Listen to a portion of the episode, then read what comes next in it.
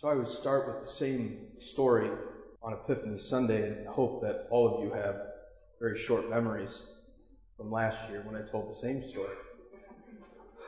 But it's uh, when I was in college at Xavier we went to a parish on Epiphany Sunday, me and some friends of mine.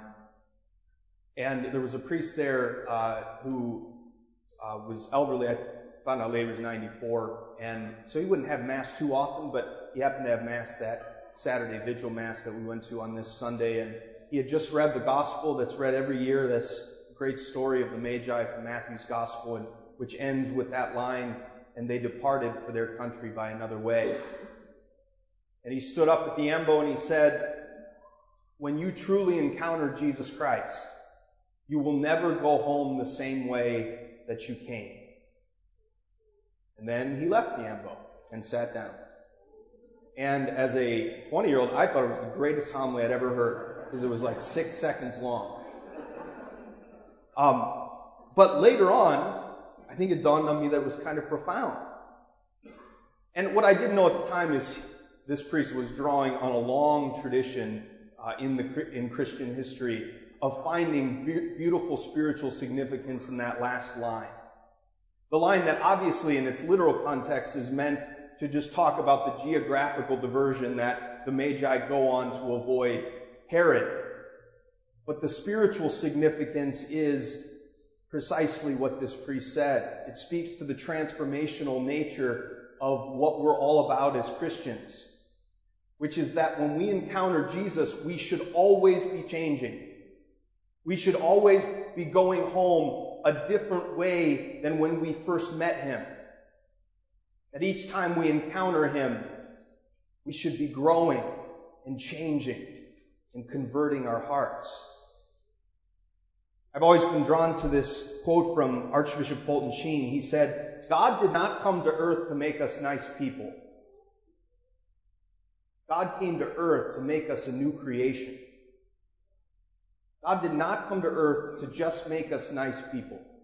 God came to earth to make us a new creation to transform every aspect of who we are mind, body, and spirit, and soul, and heart into an image of Himself. Being nice is a good start. But encountering Jesus calls us to much more than that. That's why the Christian, the Christian life can never be kind of a lukewarm enterprise. It can never be just sort of, ah, I do this over here. No, it's meant to be transformative constantly, that we encounter Christ constantly and then we change. I think we could see the gifts that are given to Jesus as symbolic of different ways that we can seek a transformed heart in this 2021. Beginning of a New year is a great year to hear that the end of that gospel and to know that we're called to change this year, to leave 2021 better than we found it with our heart. And so I'm following the lead here of St. Gregory the Great, an early uh, pope and saint of the church, who, you know, there's a million ways to interpret the gifts of gold, frankincense, and myrrh. A lot of them very beautiful. But Gregory the Great took them as um, changes we're supposed to make within ourselves that we offer to Jesus. And so gold, gold in the wisdom literature of the Old Testament is called the greatest treasure. And likewise, wisdom is called the greatest treasure for the human person. And so Gregory says gold is like us offering wisdom, which I'm going to call a transformed mind. That we transform how we think. In fact, that's what the word conversion means. It's metanoia in Greek. It literally means to change one's mind, to turn your mind around, to see things from a different perspective, to see the world from the mind of Christ, to change how we think. I was thinking about Mary as a great model of this because on New Year's Day, I mentioned this, that we hear in Luke's account of the infancy narratives this great line where Mary's obviously observing what's going on, and, and Luke tells us a couple times that she pondered these things in her heart. And I mentioned that I feel like we need that reminder in today's world. That to have a transformed mind means to ponder things, to reflect on things, to, to cultivate a contemplative heart. I feel like we're all being conditioned by technology in our culture to be really rash, to be really hasty, to be really quick in our judgments and thoughts. But to have a transformed mind means to ponder things, to process things with the mind of Christ, to think about things more slowly, to reflect. Anecdotally, I was thinking about this the other day because I used to be a ferocious reader. You know, if I had some time off, I could sit down for six hours and get lost in books. And I, I was noticing I can't do that anymore it, unless I literally throw my phone out the window. Okay, if it's anywhere close to me, okay, I will go look at something, or I'll hear I'll hear a notification, or I'll hear something or a text, and I'll respond it, and then I'm scrolling through a million things, and then I get, you know, it's hard for me to focus with my mind. I've noticed much more than I did in the past. So we're called to offer the gift to Jesus of a transformed mind, the gift of wisdom Wisdom is different than knowledge and information. We live in the, in the greatest time in the history of the world for knowledge and information. But that is not wisdom. Wisdom is the ability to process things on a deeper level, to see the deeper core of things, to be able to get below the surface, and to see the deeper meaning of reality. So let's offer God a transformed mind gold. Incense transforms spirit or soul. So incense in the Old Testament uh, symbolizes prayer. As the smoke raises up to the heavens, so do, do our prayers rise up to God.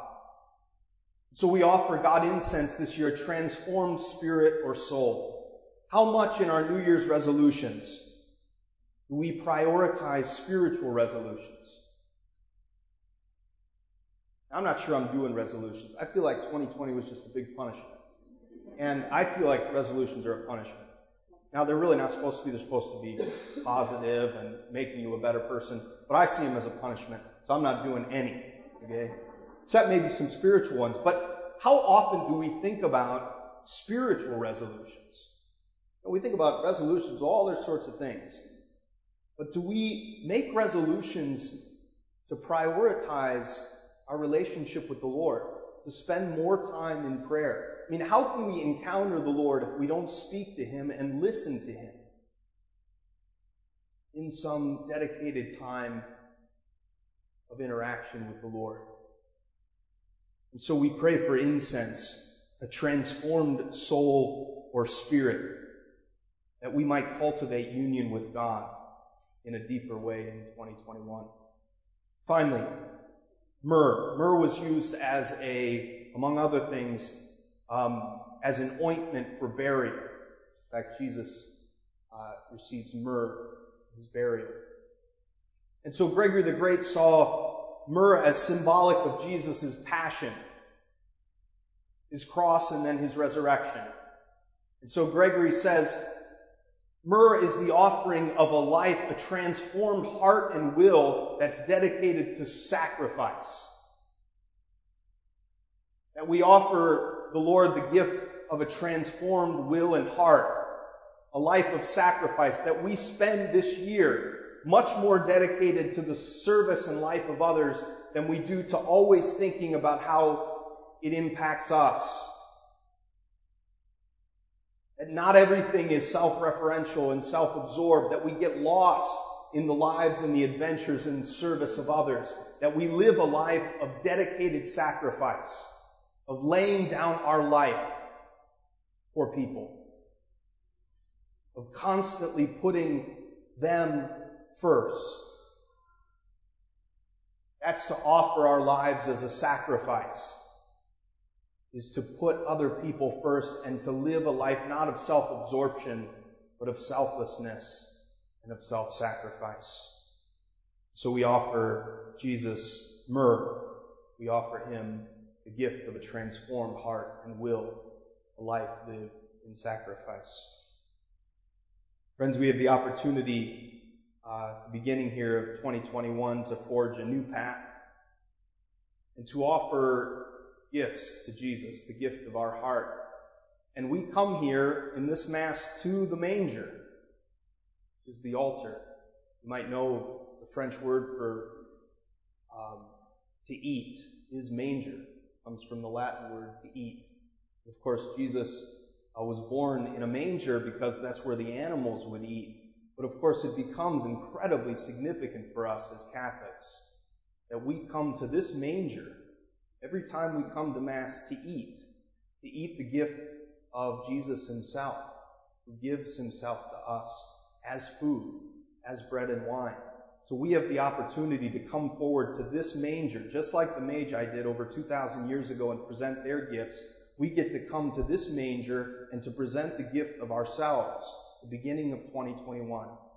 Let's pray that we give Him the gift of a transformed heart, right? That we're not here just to be nice people.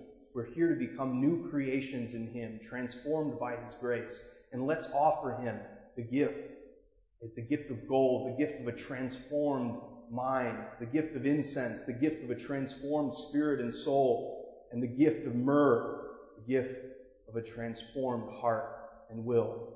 So that when we get to the end of 2021, we will never go back the same way